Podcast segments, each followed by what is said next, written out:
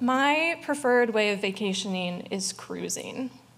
There's frozen yogurt self serves pretty much everywhere, which was a definite plus when I could survive off of sugar. Um, I can fall asleep at a port in Italy and wake up in Greece, which removes the urge for kids to ask, Are we there yet? every two minutes. And if you do find yourself at sea one day, there's a variety of activities available magic shows, trivia, my personal favorite, karaoke. Yep, I am that person. And like any karaoke fan, I have my go to song. It's a classic, it's from the 80s, and most karaoke stations have it at the ready.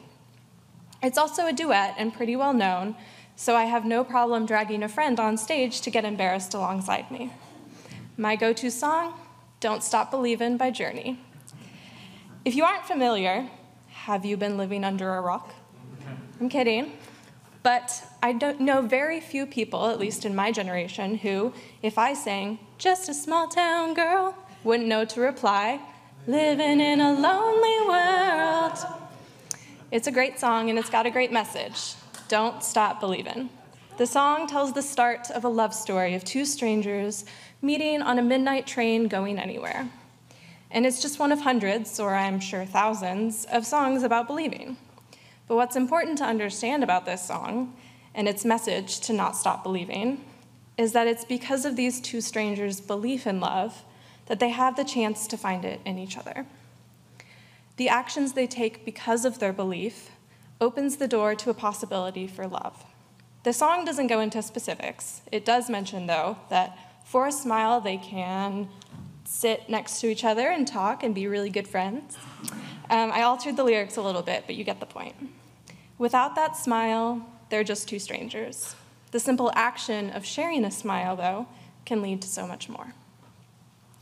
Our second reading today comes from the book of Acts in chapter 16, with Luke continuing his account of Paul's secondary, second missionary journey.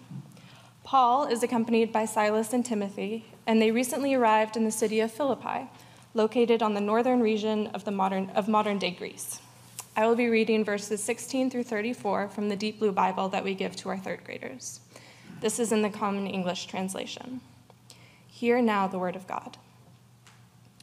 Once, when we were going to the place of prayer, we were met by a slave girl who had a spirit by which she predicted the future. She earned a great deal of money for her owners by fortune telling. This girl followed Paul and the rest of us, shouting, These men are servants of the Most High God who are telling you the way to be saved. She kept this up for many days. Finally, Paul became so troubled that he turned around and said to the Spirit, In the name of Jesus Christ, I command you to come out of her. At that moment, the Spirit left her. When the owners of the slave girl realized that their hope of making money was gone, they seized Paul and Silas and dragged them into the marketplace to face the authorities. They brought them before the magistrates and said, These men are Jews and are throwing our city into an uproar by advocating customs unlawful for us Romans to accept or practice. The crowd joined in the attack against Paul and Silas, and the magistrates ordered them to be stripped and beaten. After they had been severely flogged, they were thrown into prison and the jailer was commanded to guard them carefully. Upon receiving such orders, he put them in the inner cell and fastened their feet in the stocks. About midnight, Paul and Silas were praying and singing hymns to God, and the other prisoners were listening to them. Suddenly, there was such a violent earthquake that the foundations of the prison were shaken. At once, all the prison doors flew open, and everybody's chains came loose. The jailer woke up, and when he saw the prison doors open, he drew his sword and was about to kill himself because he thought the prisoners had escaped. But Paul shouted, Don't harm yourself. We are all here. The jailer called for lights, rushed in, and fell trembling before Paul and Silas. He then brought them out and asked, Sirs, what must I do to be saved? They replied, Believe in the Lord Jesus, and you will be saved, you and your household. Then they spoke the word of the Lord to him and to all others in his house. At that hour of the night, the jailer took them and washed their wounds. Then immediately he and all his family were baptized. The jailer brought them into his house and set a meal before them. He was filled with joy because he had come to believe in God, he and his whole family. This is the word of our Lord. Thanks be to God. We are in week seven of our sermon series, Verbs of Faith. But the verb believe, within the context of religion at least, is an intransitive verb, or a state of being verb. It describes a situation rather than relying on a direct object to describe a, vis- a visual act- a visible action that is occurring.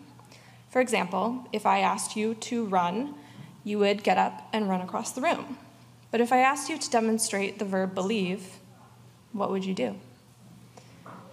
In this story of Paul and Silas in prison, there are a number of verbs used. The slave girl shouted at Paul and Silas. The owners seized Paul and Silas for casting out the spirit. The magistrate ordered for them to be flogged and beaten. And finally, the jailer was commanded to guard Paul and Silas carefully. All of these tell of specific things that people did until the earthquake hit. Then the jailer sees the prison doors open, and the first belief is mentioned. He thought the prisoners had escaped. This thought or belief triggered the action of drawing his sword to take his own life, which suggests that the earlier command from his superiors to guard the prisoners was so serious that his failure to do so would result in something worse than death. No matter the earthquake, no matter that the earthquake was not the jailer's doing, he was responsible for the prisoners and he had failed. The second belief in this story is alluded to by Paul's words to the jailer. Paul's belief in God's mercy for all people, regardless of their faith backgrounds, caused him to intervene when he saw the jailer move to harm himself. Paul didn't know the direct consequences of his words, and for all he knew, the jailer would just lock him up somewhere else. And the third belief is when the jailer's heart is changed. His heart goes from fear to faith in a split second. The jailer believed that Paul and Silas, as faithful men of God, would know what he must do to be saved.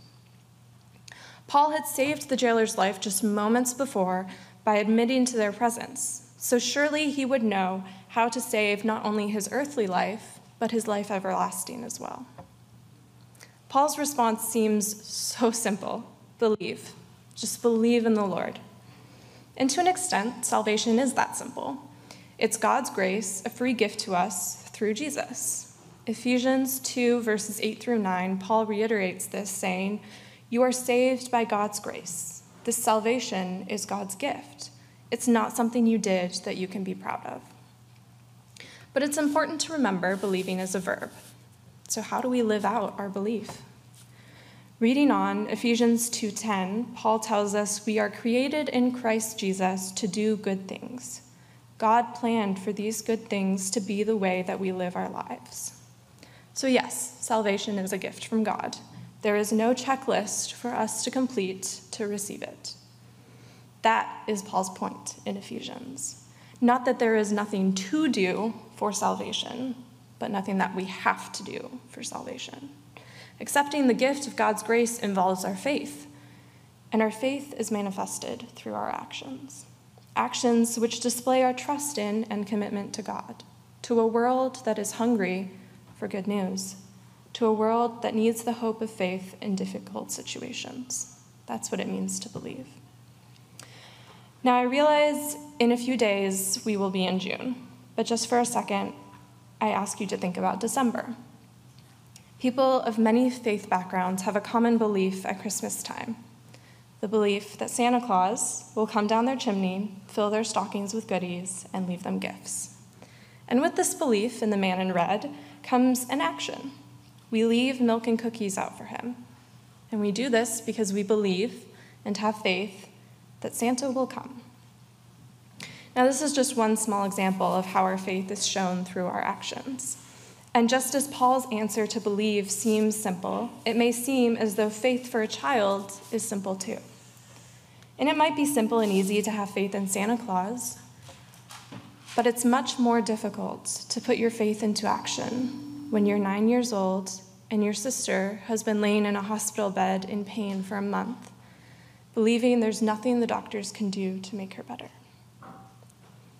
It's much more difficult to put your faith into action when you're 16 years old and you're saying goodbye to a friend you grew up with as they leave the church because they believe they won't be welcome anymore if they're open about who they love and come out of the closet. And it's much more difficult to put your faith into action when you've just graduated college with an art history degree, unsure of your next step in life, but feeling and believing in God's call to South Bend, Indiana a state you have never even visited before, that is 1,200 miles away from family and friends in Texas. It was difficult and it was scary, but that belief, my belief, led me to a whole new community of people that I love. So, what does believing look like for you? In all circumstances, it is our responsibility to live out our belief in acts of faith. Our faith should be like a light that attracts a moth or a magnet that is pulling others inward. Not because if we do good things, we get salvation, or on the contrary, if we do bad things, we won't, but because believing is a verb. And to live out our faith, we must put our beliefs into action. Amen.